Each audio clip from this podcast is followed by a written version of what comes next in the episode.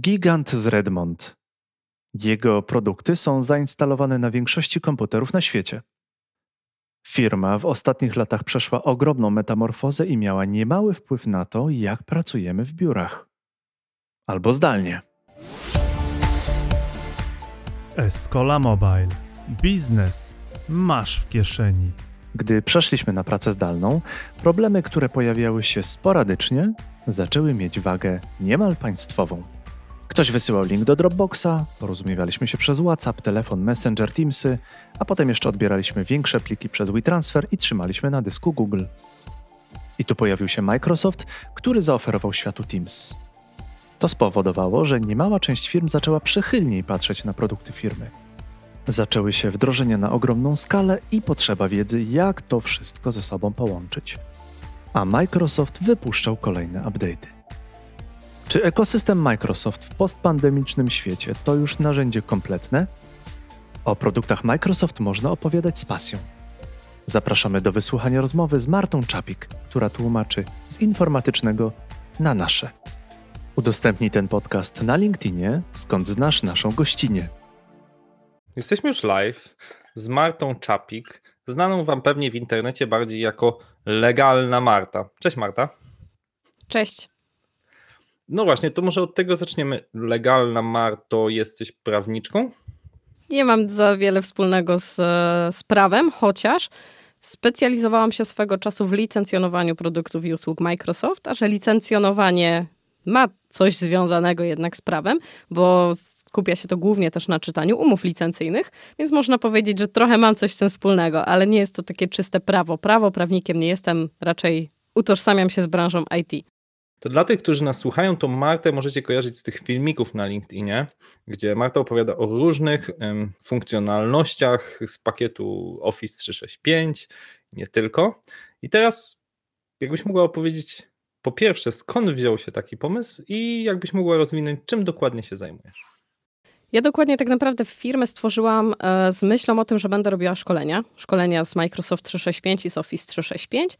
I w sumie tak naprawdę szkolenia zaczęłam prowadzić chwilę przed pandemią. Później weszła pandemia i e, tak naprawdę nie mogę powiedzieć, że mi to pomogło, bo nie chcę tak mówić, ale czasami zdarza się, że niektórzy mówią, że to faktycznie jest jakaś siła napędowa dla niektórych bra branż i dla niektórych e, specjalizacji. U mnie to wyglądało tak, że po prostu Microsoft rozdał Teamsy wszystkim za darmo na pół roku i teraz tak, mamy Teamsy, to trzeba się ich nauczyć. No więc ja stwierdziłam, dobra, no to was nauczę. E, I jak już miałam tę firmę szkoleniową, jak już uczyłam Office 365, jak z tego korzystać, to e, pomagałam firmom, jak odnaleźć się w tej nowej rzeczywistości, w pracy zdalnej, w pracy hybrydowej i tak naprawdę od tego to wszystko się zaczęło. Oprócz tego jeszcze sprzedaję licencję Microsoft, także jestem partnerem Microsoftu, więc e, mam możliwość jakby też dystrybucji, sprzedaży dalej tych licencji oprogramowania, nie tylko Office 365, ale też wszystkich licencji, które są związane z Microsoftem i serwerowe i takie bardziej skomplikowane, jak na przykład SQL, Windows serwery. To powiedz, e, skąd wziął ci się pomysł na kanał Legalna Marta, czy na jakby te, to, to, te działania, które robisz, bo e, mówisz, sprzedajesz teraz, tak? Czy jakby od początku był taki pomysł, że stworzy taki kanał, czy może już wcześniej się tym zajmowałaś? Wcześniej pracowałam u partnera, u którego zajmowałam się sprzedażą licencji e, i głównie zajmowałam się właśnie sprzedażą, czyli taką pracę handlowca. E, później jakby miałam taką misję, taką, to jest do dzisiaj tak naprawdę moja osobista misja, żeby uczyć, dlatego że firmy, które już kupiły Office 365, które już płacą za Microsoft 365, wykorzystują ułamek procent. To znaczy wygląda to tak, że korzystają z Outlooka, i czasami z Teamsów, no bo jednak trzeba na czymś wideokonferencję e, zrealizować. I ja chciałam pokazać, w jaki sposób można wykorzystywać to wszystko, o czym nawet pracownicy i firmy nie wiedzą, czyli, że mamy tam jeszcze coś takiego jak Bookings, że jest Stream, że jest Sway, że są Forusy i te wszystkie pozostałe aplikacje, za które już płacimy a połączenie tych aplikacji między sobą daje nam tak naprawdę ogromnego kopa do rozwoju naszej firmy. I stąd się wziął pomysł, że płacimy za coś, z czego nie potrafimy korzystać, dlatego że ja bardzo często widzę w firmach, że wykorzystujemy tylko ułamek. I chciałam, i z tą moją osobistą misją założyłam firmę, która chce do dzisiaj uświadomić użytkowników. Dlatego też bardzo dużo w sieci jest właśnie moich filmów, czy też jakichś publikacji na temat Office 365 i funkcjonalności. Jak tylko pojawia się coś nowego w Teamsach, ja od razu jako pierwsza staram się, żeby szybko nagrać filmik i od razu go wypuścić, żeby wszyscy wiedzieli, co nowego się pojawiło, żeby każdy był na bieżąco.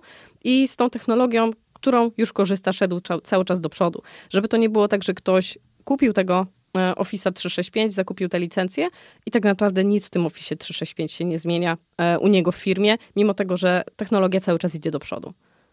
Myślę, że to, co mówisz o niewykorzystanych możliwościach, to jest y, bardzo trafna diagnoza. Mi się przypomina kilka takich sytuacji w życiu, gdzie miałem okazję siedzieć w bardzo dobrym samochodzie, wiesz, jakimś tam Mercedes S-Klasa, czy jakiś tam Land Rover i tam jest pełno jakichś opcji, wiesz, 24 rodzaje masażów, czy jakieś tam, wiesz, bajery e, możesz ustawiać, e, nawiewy w 18 pozycjach i nieraz pytałem tych ludzi, którzy mieli te samochody, czy w ogóle korzystasz z tego? Nie, nigdy tego masażu nie odpaliłem, jakby to, po co mi ten masaż, nie? I chyba faktycznie trochę to zjawisko tego, że płacimy za coś no, niemałe pieniądze, tak, no bo jeżeli tych licencji kupujemy sporo dla, dla średniej czy dla dużej firmy, no to robią się duże pieniądze. Ja sam jako prezes Escoli kupuję tych narzędzi nie tylko Microsoftowych, ale też tam Jira, Google i tych wszystkich innych, to są tysiące dolarów miesięcznie, które schodzą z rachunku i jestem pewien, że nie wykorzystujemy y, wielu, wielu y, możliwości. I to od razu nasuwa mi takie pytanie, od czego zaczynasz? To znaczy, przychodzisz do firmy, tak, niech to będzie taka Escola, tak, my faktycznie dobra, kupiliśmy e, ten pakiet Office 365. Na co naj, najpierw zwracasz uwagę? Jakie są takie podstawowe rzeczy, które można wykorzystać od zaraz? Na początek, jak ja przychodzę do firmy, albo firma przychodzi do mnie z potrzebą, to na początek robimy zawsze taką konsultację a później przechodzimy do audytu zerowego. I ten audyt zerowy polega na tym, to znaczy można to nazywać różnie. To może być konsultacja, to może być analiza środowiska. E, nie mam na to żadnej konkretnej nazwy, bo tak naprawdę w każdej organizacji może to wyglądać inaczej. U innych to może być po prostu półgodzinna rozmowa, w zależności od skali organizacji. Ale najczęściej wygląda to tak, że poświęcamy sobie jeden dzień albo pół dnia na to, żeby rozpoznać, jakie są procesy w organizacji. Czyli tak naprawdę ja mo mogłabym zrobić szkolenie pudełkowe i sprzedawać je wszystkim, tak jak na przykład zrobiłam kurs online, który jest dla wszystkich małych firm, ale jednak każda firma się różni. I tak naprawdę, gdzie mamy już e, w firmach, gdzie mamy już więcej tych pracowników, każdy proces wygląda inaczej, w każdym dziale proces wygląda inaczej. Nie da się zrobić takiego szablonowego szkolenia, jednego zakresu dla wszystkich. Dlatego ja też nie mam takiego zakresu i zawsze szyję na miarę dla każdej firmy, jak to może wyglądać akurat biorąc pod uwagę ich potrzeby, ich środowisko, jakie mają aplikacje, z czego korzystają, jakie mają aplikacje biznesowe, jakie mają CRM-y, być może jakiś ERP, SAP, jakiś Komarch, cokolwiek. Jest bardzo dużo różnych aplikacji, które integrują się z Office 365 lub nie. Mamy też czasami w firmach inne rozwiązania, jak na przykład mamy Google'a i mamy Microsofta. No to trzeba w takim razie troszkę mm, jakby rozróżnić, z czego korzystamy w tym środowisku, a z czego korzystamy w tym środowisku. I taka analiza daje nam pełen obraz, po pierwsze, przyzwyczajeń użytkowników. Jeżeli chcemy wdrożyć coś nowego, to musimy wziąć pod uwagę to, z czego obecnie korzystają użytkownicy, co im się podoba i co ich denerwuje w tym rozwiązaniu i czy jest w ogóle sens zmieniać. Jeżeli jest sens zmieniać, no to bierzemy też pod uwagę ryzyka. I cała ta analiza polega na tym, że może się okazać, że to, co jest teraz, działa dobrze i nie będziemy tego ruszać, dlatego że w tym momencie, na przykład przedświątecznym, możemy w najgorszym momencie dla organizacji, gdzie na przykład może być najwięcej pracy w tym okresie, wyrzucić kilka procesów w kosmos i może coś się wydarzyć, a na to sobie dzisiaj nie możemy pozwolić. Dlatego to jest taka praca krok po kroku. To nie jest tak, że ja przychodzę jednego dnia, przeszkolę wszystkich i znikam. Tylko od takiej analizy później przechodzimy właśnie do szkoleń, czasami jest wdrożenie jakichś nowych procesów mm, w oparciu właśnie o Office 365 i wdrażamy sobie te wszystkie nowości krok po kroku w takich etapach i w takich momentach organizacji, jakich oni sobie mogą też na to pozwolić. Także na początek wychodzimy na pewno od analizy. Trochę Marta udzieliłaś odpowiedzi jak konsultantka, czyli to zależy, może to zależy od indywidualnych preferencji organizacji. Okej, okay. ale na potrzeby podcastu chciałbym, żebyś powiedziała takie top 3 do 5 funkcjonalności. Skupmy się na razie na, na samym Office 365, które nie wiem, są Twoje ulubione albo najczęściej widzisz u swoich klientów albo słuchaczy na Twoim kanale taki efekt wow. Skoro zrobiłeś też kurs taki, no to pewnie musiałeś wybrać takie korowe funkcjonalności. Więc skupmy się na razie na Office 365, bo nawet jeżeli nie jesteśmy w całym środowisku, tak, tego Microsoftu 365, tak, nie korzystamy z Teamsów, tylko na przykład na środowisku Google'a, to bardzo mało znam osób, które jednak są w stanie się obejść bez Office'a, na samych e, doksach pracować czy jakimś innym narzędziu. Więc Office 365, jakbyś mogła powiedzieć, e, może zróbmy to per narzędzie, tak, od czego zaczynamy, co jest twoim zdaniem takie, że ludzie mówią, wow, w ogóle nie wiedziałem, że to jest możliwe i takie łatwe, tak? No na pewno po pierwsze Outlook, tak? Outlook zna każdy, nawet jeżeli nie mamy Office 365, jeżeli mamy jakiegoś innego dostawcę poczty, hostingodawcę, to i tak ten Outlook gdzieś w organizacji był albo przewijał się być może gdzieś na studiach, ale ten Outlook jest znany. I tutaj takich wow jest bardzo dużo, mimo tego, że zawsze jak przychodzę do firmy, to mówię też, słuchajcie, zacznijmy sobie od Outlooka, później przejdziemy przez Teamsy, OneDrive'a, SharePointa. To jest taka, taka baza. Outlook, Teamsy, OneDrive, SharePoint. Ale ten Outlook, niektórzy mówią, no ale my wysyłamy maile od 15 lat, tak? Outlook jest od początku pakietu Office, więc no, wszyscy, którzy już naście lat pracują w firmach, znają to rozwiązanie. Ja mówię, ok, ale trzeba wam powiedzieć, co jest w Office 365 ważnego w tym Outlooku, bo to nie jest taki zwykły Outlook, tylko tam e, są funkcjonalności, które łączą się z pozostałymi aplikacjami. No i tutaj efekt wow w Outlooku, na przykład oznaczamy sobie flagą maila i ten mail nagle staje się zadaniem. Czyli wchodzimy sobie do Microsoft To Do, do drugiej aplikacji, która jest w Office 365 i tam już mamy te zadania. Zadania oznaczone jedną flagą w naszej skrzynce mailowej, czyli nie musimy uruchamiać zewnętrznej aplikacji do notatek albo jakiejś aplikacji, która służy nam do rozpisywania zadań. I planujemy sobie, ok, Krzysztof wysłał mi maila, to ja muszę teraz na tego maila odpisać, muszę się przygotować, muszę jeszcze e, znaleźć odpowiedzi w internecie i muszę na przykład jeszcze mu coś podpisać. Tylko ja sobie oznaczam tego maila flagą, to już mam na liście zadań, nic więcej nie robię i dodatkowo klikając w to zadanie mam listę kontrolną, czyli mogę sobie właśnie wpisać, wysłać, uzupełnić, podpisać, zeskanować, zaakceptować. I mogę sobie taką listę zrobić i to jest jedno kliknięcie w Outlooku. I to przeważnie jest takie wow, to, to przecież to cały czas działa.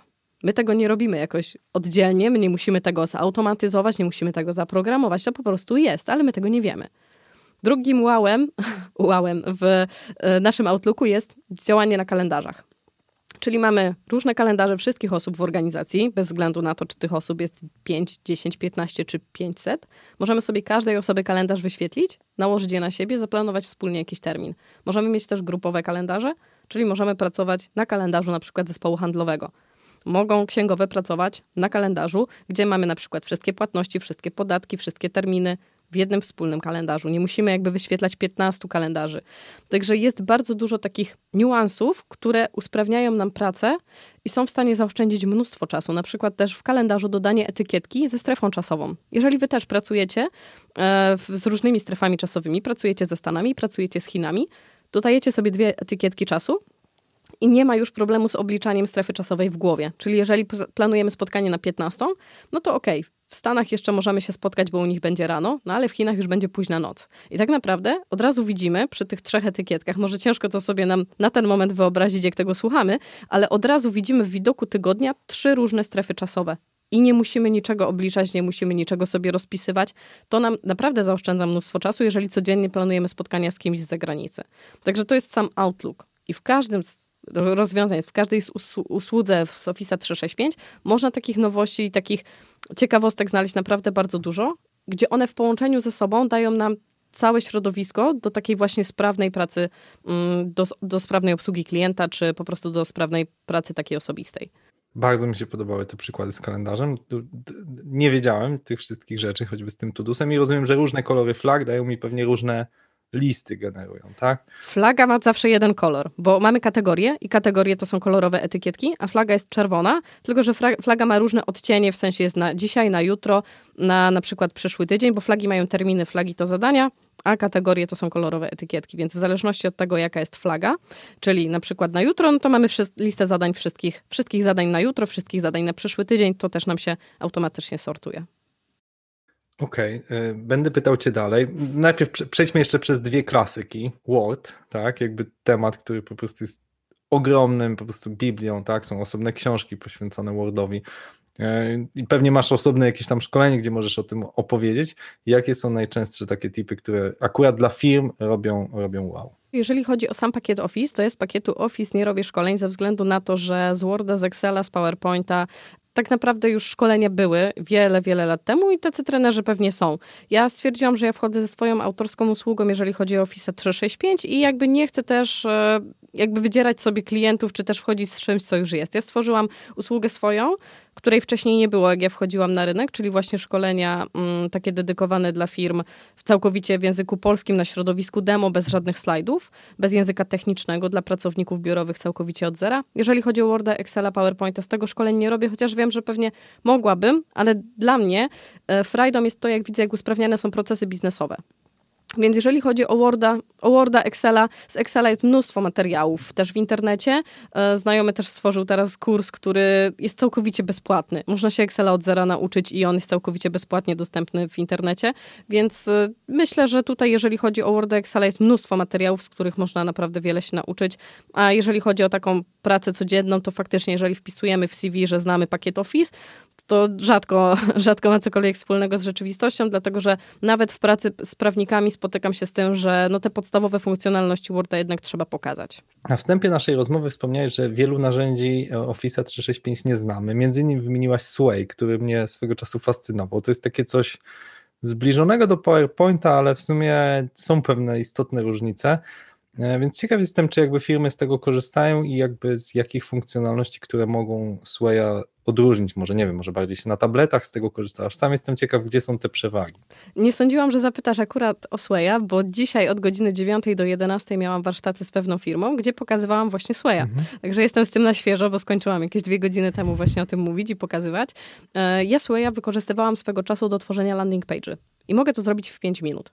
Jedynym minusem jest to, że link to nie jest nasza strona internetowa, czyli legalnamarta.pl łamane przez na przykład zapisy na webinar, tylko office.com, sway, coś tam, coś tam. I jakieś cyferki, literki, nie da się tego zmienić. To jest po prostu taki domyślny link, który już nam tworzy Microsoft.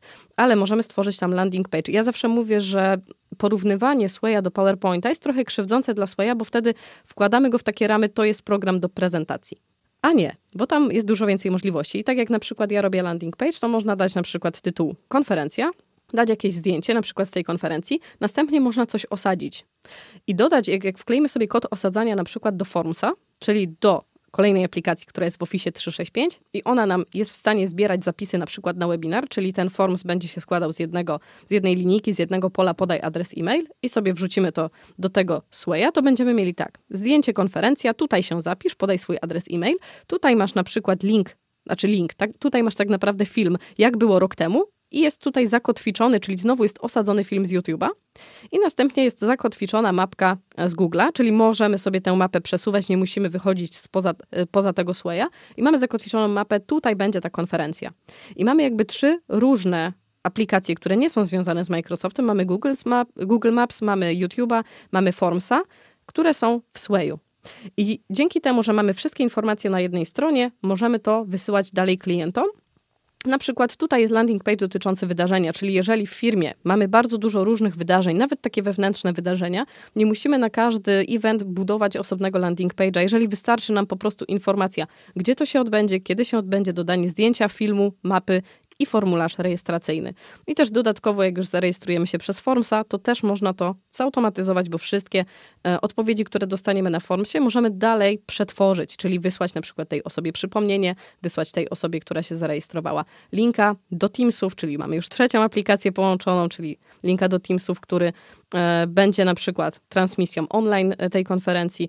Także połączenie tych wszystkich aplikacji e, daje nam ogromne możliwości, a jeżeli chodzi o Swaya, to Sway może nam je po prostu wyświetlić, czyli możemy sobie tam zakotwiczyć przeróżne informacje. I to jest jeden ze scenariuszy, który możemy wykorzystać, y, do którego możemy Swaya wykorzystać. Drugim jest na przykład y, tworzenie właśnie takich landing page, prezentacji z już gotowego dokumentu. Czyli jeżeli mamy jakiegoś PDF-a, jakiegoś e-booka, na przykład mamy PDF Microsoftu, który nazywa się 7 skutecznych sposobów na pracę w chmurze. I ten PDF ma 14 stron. Nie będę z niego kopiowała żadnych informacji, ale klikając w Swayu stwórz za pomocą dokumentu, od razu tworzy nam się strona, która wyciągnęła z tego PDF-a tekst i zdjęcia osobno. Można też stworzyć dokument, który jest na podstawie prezentacji w PowerPoincie, czyli już mamy prezentację w PowerPoincie, nie musimy wszystkiego przepisywać na Swaya, tylko za pomocą prezentacji już Swaya stworzyć jednym kliknięciem. Stwórz Swaya na podstawie dokumentu. I Sway wyczytuje nam rozróżnia nam osobno obrazki, osobno e, tekst i układa nam to też w postaci różnych animacji. Możemy sobie dostosowywać później kolor, czcionki i tak dalej. Także ten tekst, te wszystkie obrazki możemy sobie później już e, dostosowywać i tworzyć z tego jakby osobne, osobne dokumenty. No to, to mnie zaskoczyłaś trochę, bo właśnie traktowałem Swaya jako taką próbę zastąpienia czymś takim ciekawszym, bardziej tabletowym PowerPointa, a tymczasem jest to zupełnie inna jakaś kategoria do opracowania jakichś takich prostych landing page'y, prezentacji, ale takich bardzo właśnie bazowych, tak, nie, właśnie nie takich efektownych, jakie umożliwia e, PowerPoint. OK, wspomniałeś też o integracjach i myślę, że to jest chyba clue tego bycia w tym e, środowisku Microsoftowym. I jedną z takich, e, z takich aplikacji, którą uważam, że chyba największy taki boom miała, to jest niewątpliwie Microsoft Teams. No, czuli to nauczyciele szczególnie, odczuli to akademicy, którzy nagle po prostu z dnia na dzień w marcu 2020 musieli się nauczyć tego Teamsa i go polubić, jakby nie było wyjścia, tak? Jakby tak naprawdę to, była, nie, to, był, to był taki złoty spadochron, który e, dostali nauczyciele, bo no, z czegoś trzeba było korzystać. To narzędzie w tej wersji podstawowej jest bezpłatne, więc no, był to jak dla mnie taki hit Microsoftu i co więcej, ja mam wrażenie, że Microsoft Teams na marzec 2020 to było zupełnie raczkujące rozwiązanie. Wiecie, ono się tam trochę wieszało, troszeczkę brakowało w nim funkcjonalności właśnie tych integracji, ale między tym, co było marzec zeszłego roku, a tym, co było nie wiem, jeszcze no tym, co jest teraz, tak, tak naprawdę w ciągu kilku miesięcy, ten produkt po prostu ewoluował jak dobry startup, to znaczy dochodziły feature'y, naprawiali błędy, no to było to, co dokonywał tam dewelopersko zespół Microsoftu, dla mnie to było naprawdę robota solidnego startupu i chcę dodać tutaj, że tutaj wielki mm, szacun, wielkie propsy dla Microsoftu, że będąc tak gigantyczną korporacją, byli w stanie dość tak zręcznie, tak zwinnie podchodzić do rozwoju produktu. No to tak już połechtaliśmy Microsoft, to powiedz jakby jak to jest z tym Teamsem, co tam można ciekawego e, zrobić, jak można wykorzystać te nowe feature. Tak, dobrze zauważyłeś, że Teams był najbardziej rozwijaną swego czasu aplikacją, bo do niektórych aplikacji były faktycznie od czasu do czasu po kilka aktualności, a tutaj było kilkanaście albo kilkadziesiąt. I ja też miałam problem, mimo tego, że codziennie śledziłam z nadążaniem, żeby nagrywać filmiki o tym, jaka nowość się pojawiła. Co tam się dzieje? Tak jak w startupie, dzieje się tak dużo, że nie, nie nadążysz po prostu z tym, co się dzieje. Mhm. I, I właśnie tak to wyglądało też na szkoleniach. Robiłam, e, miałam do przeszkolenia 120 osób w jednej firmie i codziennie robiłam szkolenie dla innej grupy i tak naprawdę zdarzało się, że codziennie pokazywałam coś nowego. I to już nie był ten sam poziom wiedzy, dlatego tak jak e, jesteśmy w technologii, musimy być na bieżąco, bo nie jesteśmy w stanie się nauczyć czegoś raz. I to, co, co, co w Teamsie. W Team, Teams tak naprawdę integruje nam właśnie niemal wszystko, co jest w Office 365. W tym momencie mamy też nowość w Teamsach, którą mam, mam zamiar pokazać w tym lub w przyszłym tygodniu. Zobaczymy, jak będzie to wyglądało też z, u mnie z czasem. Jest e, możliwość e, już wyświetlania kategorii, czyli właśnie tych kolorowych etykietek, które są poprzypisywane również w e, Outlooku, w naszym kalendarzu. To widać to już w Teamsie. Czyli mimo tego, że nie, nie, pracujemy na Teamsie, pracujemy sobie w naszym kalendarzu w Outlooku, oznaczamy sobie terminy kolorami, tak żeby łatwiej sobie z tym pracować i łatwiej um, posługiwać się tym kalendarzem i poruszać się po nim, to widzimy to również w Teamsie, czyli jest to po prostu tak zintegrowane, że jest to odzwierciedlenie naszego Outlookowego kalendarza w Teamsie. I widzimy również te kolory i to jest też właśnie od niedawna. I wszystko to, co robimy w Teamsie, e, możemy to robić też na innych aplikacjach, czyli jeżeli pracujemy w zespole, w zespole na przykład handlowym możemy sobie jako kartę dodatkowo przypiąć Planner, przypiąć Microsoft Lists, przypiąć SharePointa, przypiąć Formsa i OneNote'a. Teraz wymieniłam bardzo dużo różnych usług i aplikacji, które są w Office 365, ale one wszystkie mogą działać w zespole. Czyli tak naprawdę do tego wszystkiego możemy mieć dostęp bez wychodzenia z Teamsów. Czyli pracując w jednej aplikacji, możemy sobie kliknąć w Tasks, który łączy nam znowu dwie aplikacje: Planera i To Do. Czyli spójrzmy, to co powiedziałam na początku. Kliknięcie raz flagi w mailu e, w naszej skrzynce odbiorczej przenosi nam to zadanie do to-do. W to-do możemy sobie tworzyć listy, na których udostępniamy sobie też wzajemnie i przypisujemy sobie zadania e, razem z zespołem. I te wszystkie zadania, bez względu na to, czy one są w to-do, czy one są w planerze, wyświetlamy w Teamsie. Wszystkie naraz. Czyli mamy zbiór wszystkich zadań z różnych aplikacji w jednym miejscu. Niektórzy też mogą powiedzieć, że ta mnogość rozwiązań w Office 365 może spowodować chaos, czyli jest bardzo dużo różnych aplikacji, na końcu się gubimy i nie wiemy, co gdzie jest. Jeżeli będziemy znali podstawy, czyli wiemy, gdzie tworzą się zadania, co się dzieje po kliknięciu flagi w mailu, gdzie te zadania wszystkie może, możemy sobie wyświetlić, co to jest planer jak te wszystkie zadania możemy sobie przydzielać i jak nimi zarządzać, to będziemy wiedzieli, że wystarczy wejść w Teams i kliknąć Tasks i mamy całą listę wszystkich zadań, które gdziekolwiek były przypisane, są zebrane w jednym miejscu. I dokładnie tak samo jest w przypadku zespołów, czyli w zespołach możemy mieć przypiętą konkretną listę, może to być lista zamówień, może to być lista pracowników, lista sprzętu, cokolwiek nam się kojarzy z listą, może być właśnie w Microsoft Lists, może być wyświetlane w zespole. No i oczywiście, tak jak mnie zapytałeś też o efekty wow i o to, bez czego ja sobie nie wyobrażam pracy, to jest OneNote, czyli to jest, też mówię, że krzywdząco nazywany programem do notatek, bo dla mnie to jest w ogóle centrum dowodzenia, ja bez OneNote'a sobie nie wyobrażam pracy pracy i w ogóle funkcjonowania, bo jestem człowiek checklista, więc mam wszystkie checklisty, wszystkie informacje, wszystkie ustalenia, wszystkie numery telefonów, wszystkie linki, wszystko mam po prostu w OneNote. I właśnie w Teamsie możemy mieć też wspólnego OneNote'a, czyli właśnie taki notes, naszą taką bazę wiedzy w organizacji, gdzie możemy się wymieniać informacjami. I to też można e, w całym zespole wykorzystywać, dlatego że tworzy nam się od razu wspólny notes, czyli właśnie na przykład osobny notes dla handlówki, osobny notes dla marketingu, osobny notes dla IT i każdy może mieć taki zasób do dyspozycji takiej zespołowej.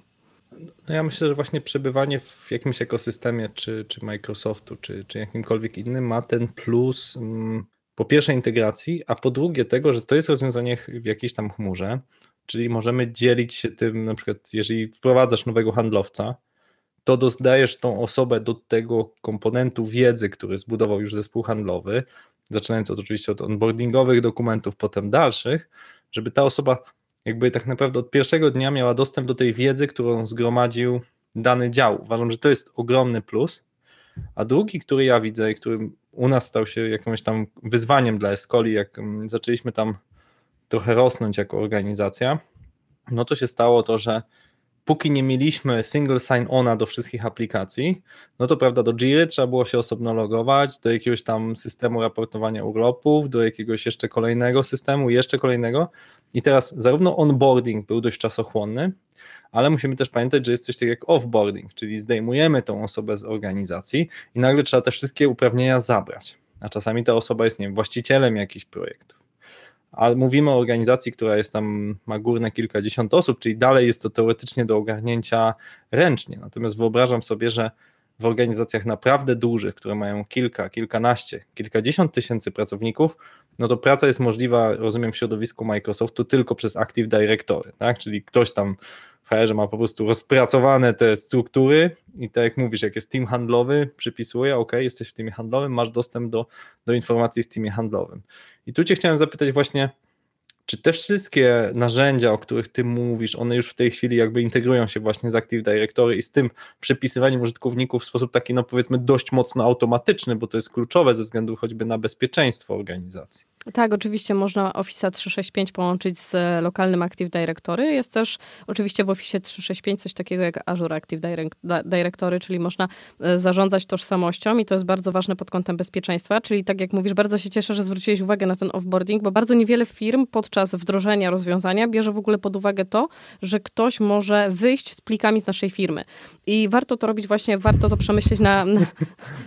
tak, to bardzo niewiele... Taki szczegół, nie? Taki szczegół. Taki z plikami, tylko że dzisiaj i tak to już nikt nie wynosi, prawda, tam kartek papieru, tylko jakby no to, że to jest w chmurze, nas troszeczkę zabezpiecza, bo ciężej jest to zgrać, powiedzmy, na jakiś dysk, no ale nie oszukujmy się, nie jest to tak trudno, to znaczy tam są zazwyczaj jakieś przyciski typu pobierz i tak dalej, no i, i jednak mm, wiadomo, jedna rzecz to to, co podpisujemy z danym pracownikiem o poufności, ale druga jest praktyka, niestety nagminna, czyli że ktoś, nie wiem, spodziewając się jakiegoś wypowiedzenia, czy czy po prostu w sposób w miarę regularny robi sobie jakieś takie prywatne backupy, e, no i wtedy no nie jest wesoło, jeśli ta osoba jakby przypadkiem zapomnieliśmy ją odłączyć, nie? A to się, a to domyślam się, to się nagminnie zdarza, że, że ktoś jeszcze tam przez parę miesięcy wisi w jakiś system. Ja sam się z tym spotkałem jako pracownik e, już, już parę lat temu, że o, o, dalej mam dostęp do jakichś super sekretnych dokumentów, nie? Jak byłem konsultantem tam 4 lata temu.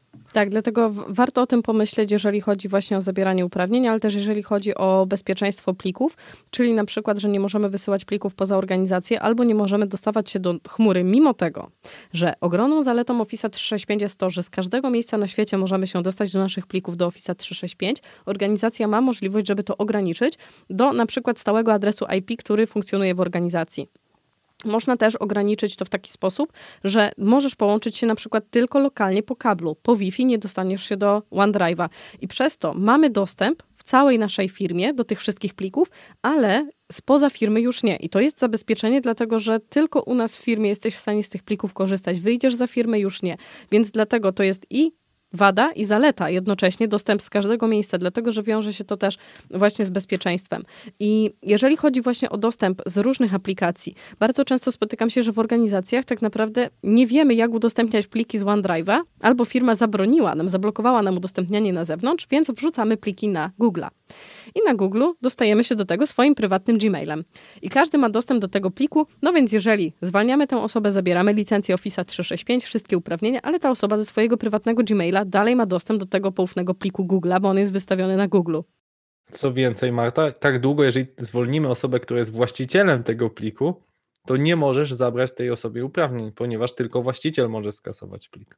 I, to jest też ba bardzo ważne, dlatego e, najlepiej, jeżeli współpracujemy na takich plikach, zamieszczać je na wspólnych witrynach, a nie udostępniać na przykład ze swojego OneDrive'a, żebyśmy my nie byli właścicielem, tylko zawsze dbać o to, żeby albo jakiś zasób był właścicielem, nad którym my mamy kontrolę, albo żeby na przykład tych administratorów było kilku, żeby tutaj też nie było takiego zagrożenia, że cała firma jest zależna od jednej osoby, bo tak też zdarza się bardzo często. To jest w ogóle świetny pomysł. Ja o tym nie pomyślałem, ale chyba właśnie to wdrożę po naszej rozmowie. To znaczy, faktycznie to jest problem, jeżeli jest jeden administrator i nawet ufamy tej osobie i to jest w naszym środowisku, ale ta osoba znika i wtedy, że no zazwyczaj przekazuje prawa do tego pliku lub nie. i znika z organizacji, ale faktycznie, że jest dwóch administratorów lub też administratorem byłoby jakiś tam, nazwijmy to third party podmiot, tak, czy nie wiem, sales, tak, jakiś dział salesu, który po prostu odpowiada tylko za to, żeby być administratorem, właścicielem, bo oczywiście administrator może zabrać te uprawnienia i tak dalej, ale to jest dosyć złożone, a tu możemy jakby sprawić, że właścicielem, administratorem jest jakiś tam e, osoba trzecia, która niekoniecznie musi być nawet osobą. To jest e, fajny pomysł takiej bez, bezpieczeństwa.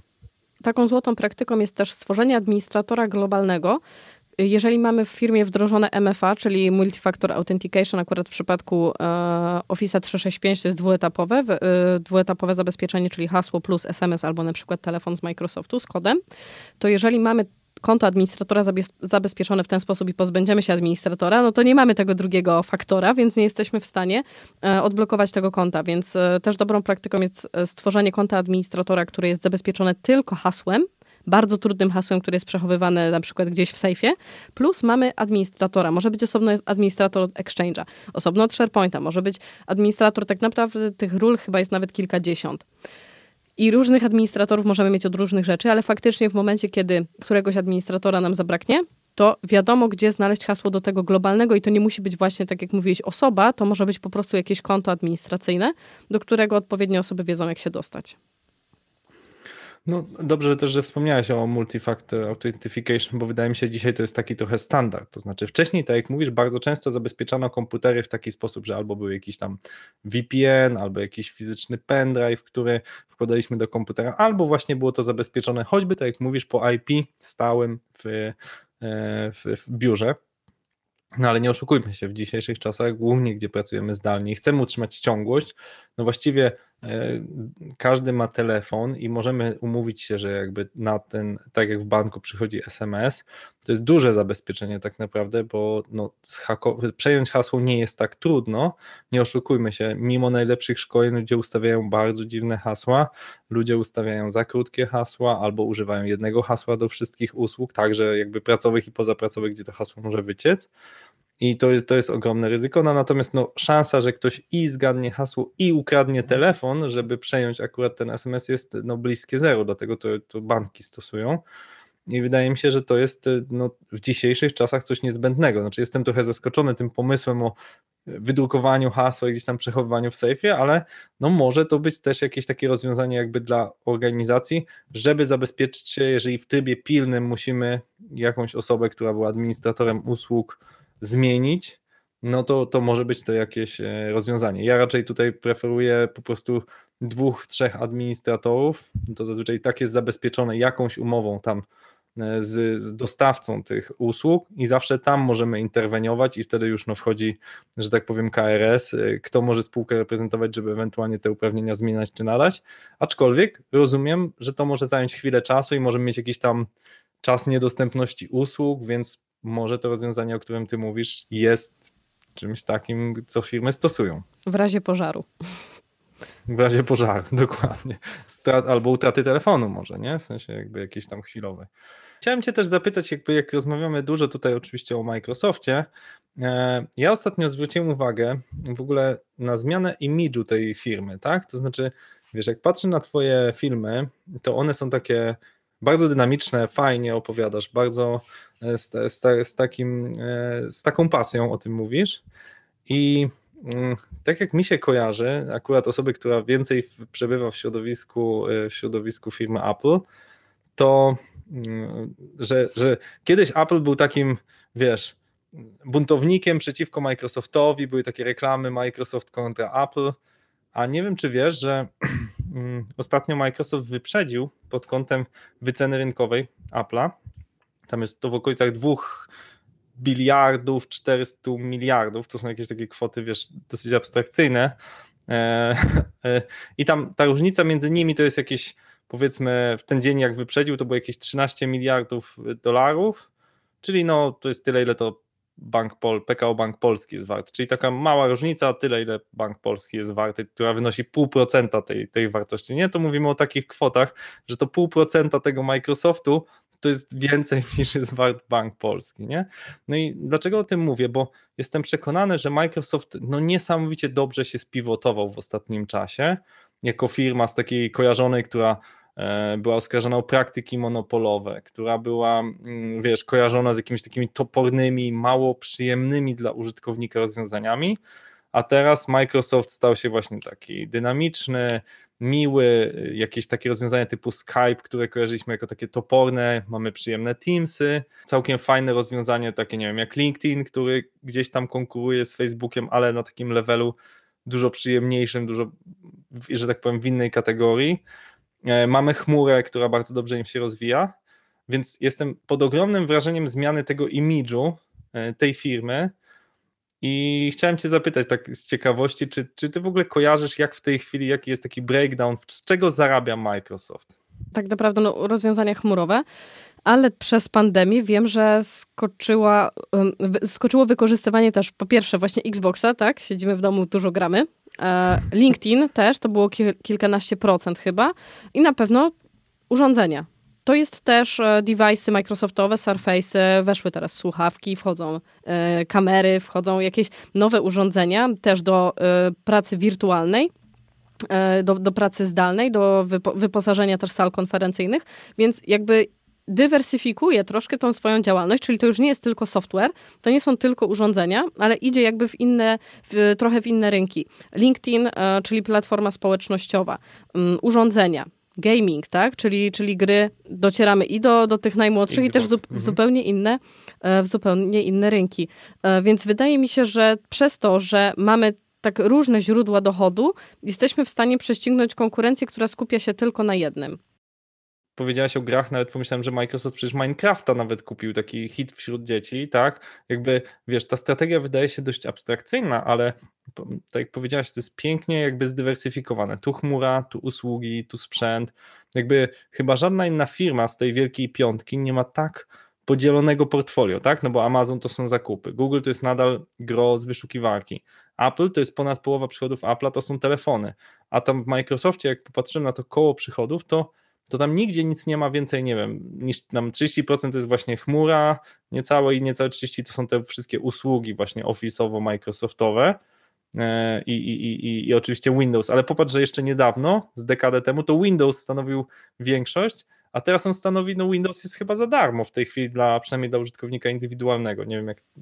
Tak, zaktualizować sobie możemy do, do 11 wszyscy za darmo, także już e, to nie jest to, nie jest to na czym Microsoft zarabia ale też wydaje mi się, że w najbliższym czasie bardzo dużym, e, bardzo dużym wzrostem będzie się cieszyła infrastruktura serwerowa przeniesiona do chmury, dlatego że już bardziej zaczyna się to opłacać. E, sprzęt koszt sprzętu rośnie, e, software, wszystkie klimatyzacje, UPS-y, wszystko, cała, cała obsługa, bo też oczywiście pensje administratorów i tych osób, które muszą to obsługiwać też rosną, więc mm, dla niektórych firm już bardziej opłacalne staje się przeniesienie po prostu serwerów do, do chmury, czyli na przykład tutaj w tym przypadku Azure. A powiedz właśnie, czy jest jakaś korelacja między tymi usługami, którymi ty głównie się zajmujesz, tak, czyli Office 365, a właśnie korzystaniem z chmury? Czy tam jest, jest to w jakikolwiek sposób powiązane, czy to zupełnie jest oddzielne? W sensie, czy nie ma benefitów przenoszenia rzeczy na Azure względem jakby korzystania z tych biurowych rozwiązań? Azure, to wydaje mi się, że tutaj już raczej kierunek serwerowy, czyli właśnie Windows Server, maszyny wirtualne, budowanie jakichś środowisk SQL-owych, dlatego że to jest środowisko elastyczne i w tym momencie możemy płacić za małe, małe zużycie, za chwilę będzie Black Friday i wszystkie serwery zaczną padać, a my sobie możemy dwoma kliknięciami, dobra, na miesiąc zrobimy serwery, które są ogromne, o ogromnej mocy obliczeniowej i po prostu zapłacimy w tym miesiącu więcej, ale nie musimy kupować e, tego sprzętu. Ale jeżeli chodzi o Office 365, on jest mocno połączony z Azurem, bo na przykład cały panel do zarządzania użytkownikami też jest właśnie w, w portalu Azure. I, I mocno się to między sobą przenika na przykład dla mnie całkowicie odrębną e, działką jakby z, z, całego podwórka Microsoftowego jest Dynamics, który też integruje się z pozostałymi aplikacjami, ale to jest dla mnie już całkowicie coś odrębnego, czym ja się kompletnie nie zajmuję. Ale jest bardzo dużo właśnie takich rozwiązań, które mm, są chmurowe i teraz właśnie też Dynamics e, jest chmurowy, ale to są takie rozwiązania, które w połączeniu będziemy mogli jakby obsługiwać też z jednego miejsca, bo tak naprawdę wszystko jest oparte o jeden panel administracyjny, gdzie mamy wszystkich użytkowników, tam te licencje mamy przypisane i tam też możemy zarządzać Office'em 365, ale możemy też zarządzać właśnie z poziomu Azura. Mhm. No dobrze, chciałbym jeszcze wrócić do Twoich szkoleń, to znaczy yy, powiedziałeś, że to, to uczysz mm, nie, nie ściśle pakietu Office, tylko dalej. E, jakie najczęściej, znaczy co najczęściej interesuje firmy? Jestem ciekaw, co wspomniałeś, że dzisiaj rano akurat uczyłaś Swaya. Jakby jakie są jeszcze usługi, które są często zamawiane przez Twoich klientów? E, najczęściej przychodzą do mnie z potrzebą Teamsy. Pani Marto, chcemy Teamsów, mhm. ale najczęściej to przychodzi e, firma, która już ma bałagan.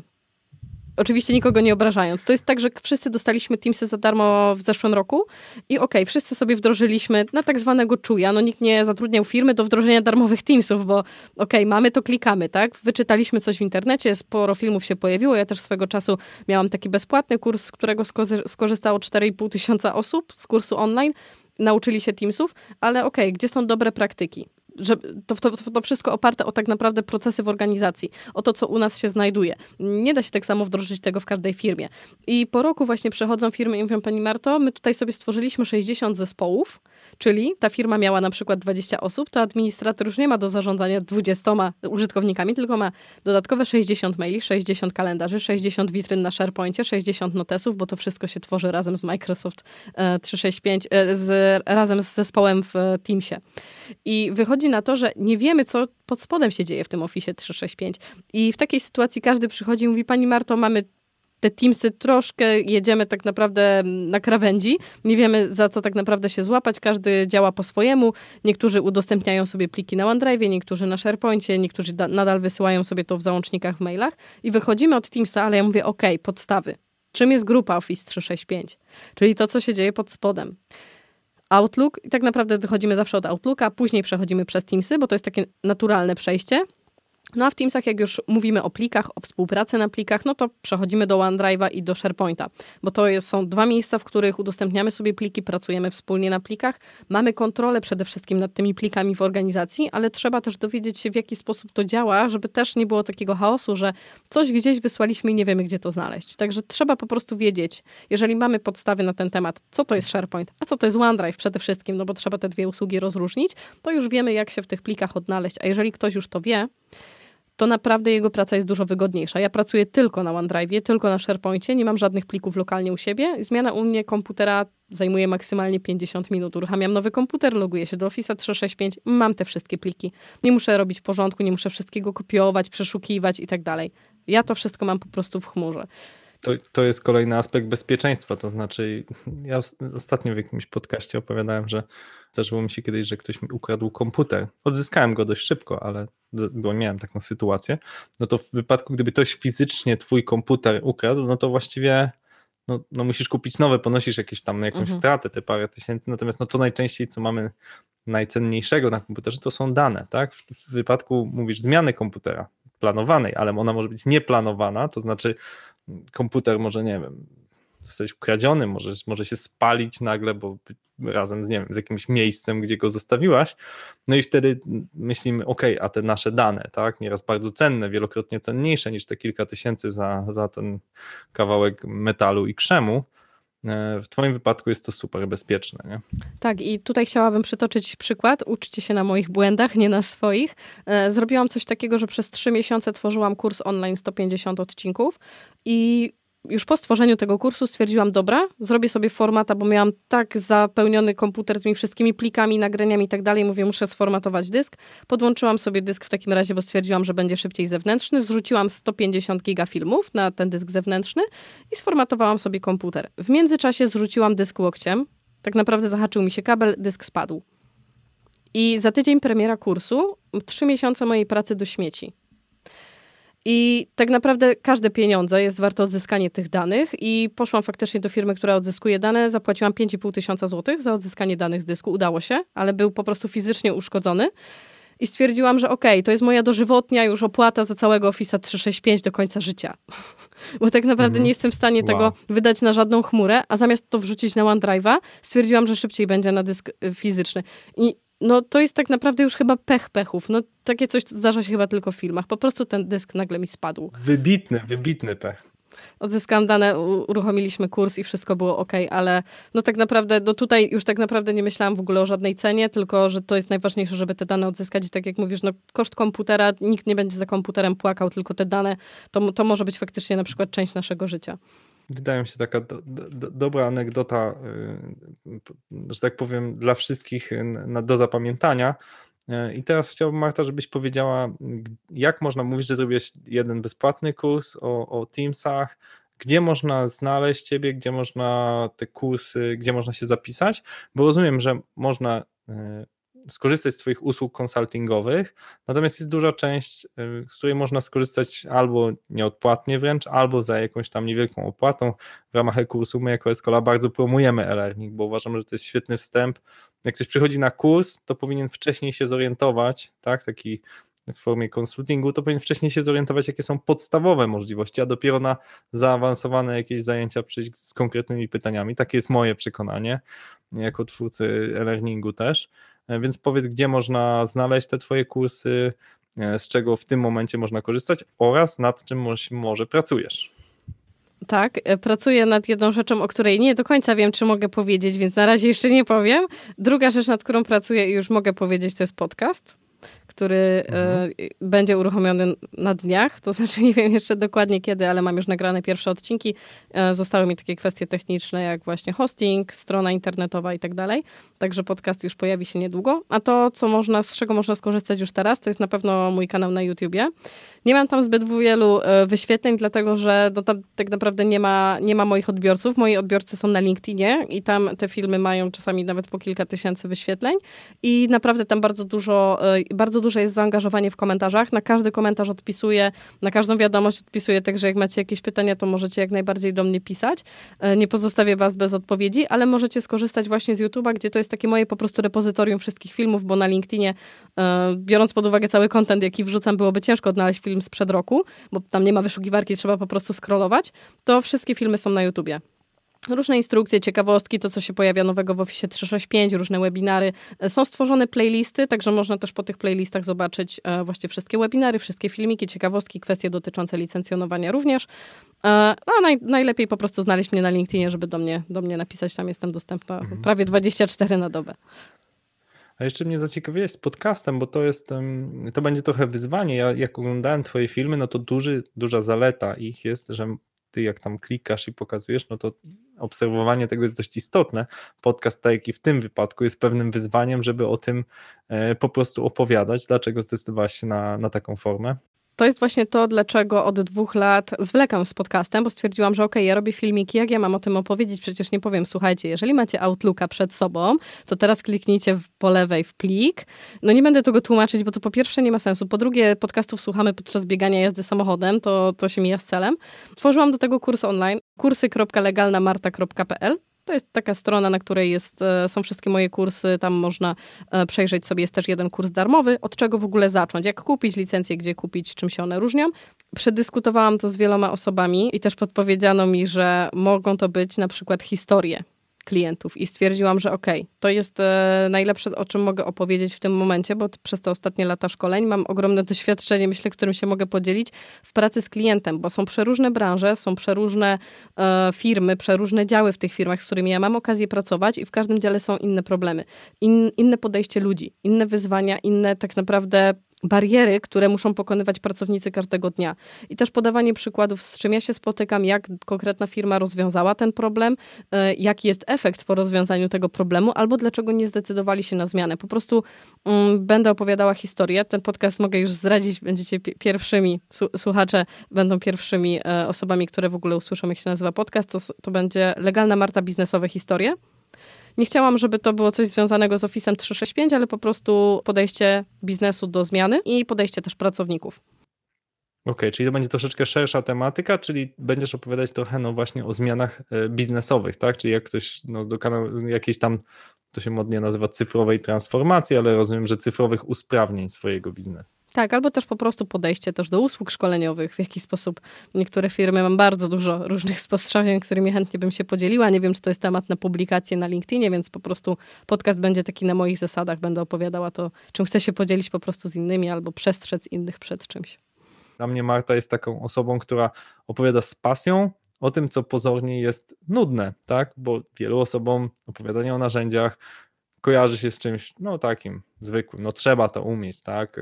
Tymczasem jak obejrzycie te filmiki, część z Was pewnie oglądała, część nie, Marty na LinkedInie czy na YouTubie, to zobaczycie z jaką pasją i profesjonalizmem ona opowiada o rzeczach, których większość z nas korzysta e, w środowisku. Ja akurat korzystam i z Google'a w pracy, a na uczelni korzystam ze środowiska Microsoftu, więc jakby mam dosyć e, duże porównanie. I to pytanie chciałem jeszcze zostawić do Ciebie jako taki PS.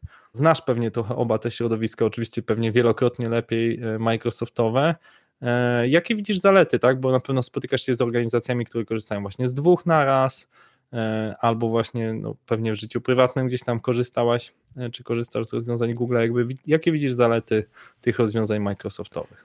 Przede wszystkim nigdy nie mówię, że Microsoft jest jedynym słusznym rozwiązaniem i absolutnie to nie jest tak, że ja przychodzę do firmy, widzę Google i mówię, to jest do zaorania, trzeba postawić wszystko od nowa, tylko jeżeli macie na przykład WeTransfer, Dropboxa, korzystacie tutaj z Google'a, pocztę macie na Home, tutaj jeszcze jest coś innego, macie Jira, Asana, Trello i wszystko na raz, to po prostu się w tym pogubicie. To, co już wspomniałeś, SSO, milion różnych loginów, haseł, to nie jest bezpieczne, nie da się tym w żaden kontrolowany sposób zarządzać, więc przede wszystkim skupienie się na jednym ekosystemie. Więc jeżeli wybieramy jakiś ekosystem podczas tworzenia organizacji, albo na przykład podczas budowania firmy, albo Google, albo Microsoft, albo jakieś inne rozwiązanie, które jest kompatybilne jeszcze z rozwiązaniami zewnętrznymi, czyli rozwiązanie, które da się zintegrować z innymi aplikacjami. Microsoft 365 integruje się z wieloma, tak naprawdę teraz już chyba w w samym Teamsie jest 1500 łączników do zewnętrznych aplikacji. Google też się integruje do, ze wszystkimi aplikacjami, które są na przykład na telefonie, z Androidem, tak dalej. Jest mnóstwo różnych integracji, ale musimy iść jakby w jednym kierunku. Jak mamy część na Google Drive, część na OneDrive, no myślę, że lepiej zdecydować się po prostu na jedno, po pierwsze ze względów bezpieczeństwa, po drugie też ze względu na komfort pracy. Ale jeżeli chodzi o różnice, dlaczego ja jestem e, związana z Microsoftem, też dlatego, że po prostu trafiłam na samym początku mojej kariery jakby już mm, na tę ścieżkę i nie zmieniałam jej, ale jeżeli chodzi o pracę, to też miałam okazję pracować oczywiście też prywatnie z, z Gmailem, bo po prostu miałam tam e, osobistego maila i Mi na przykład podoba się w Exchange'u, czyli w tej poczcie Microsoftowej, to, że nie mam tam spamu. Jest to po prostu odsiane e, i są wszystkie filtry dotyczące jakieś zabezpieczenia, e, już są jakby wbudowane w tego Exchange'a. Na pewno, na pewno spam przytłaczał mnie tutaj w tej poczcie gmailowej, ale też może ze względu na to, że wszędzie rejestruję się tam tym kontem. Ciężko mi powiedzieć, co jest lepsze, bo nigdy nie lubię stawać po stronie jednego albo drugiego. Zawsze mówię, wybór należy do Was. Mogę powiedzieć, jakie są dla mnie plusy jednego i drugiego rozwiązania.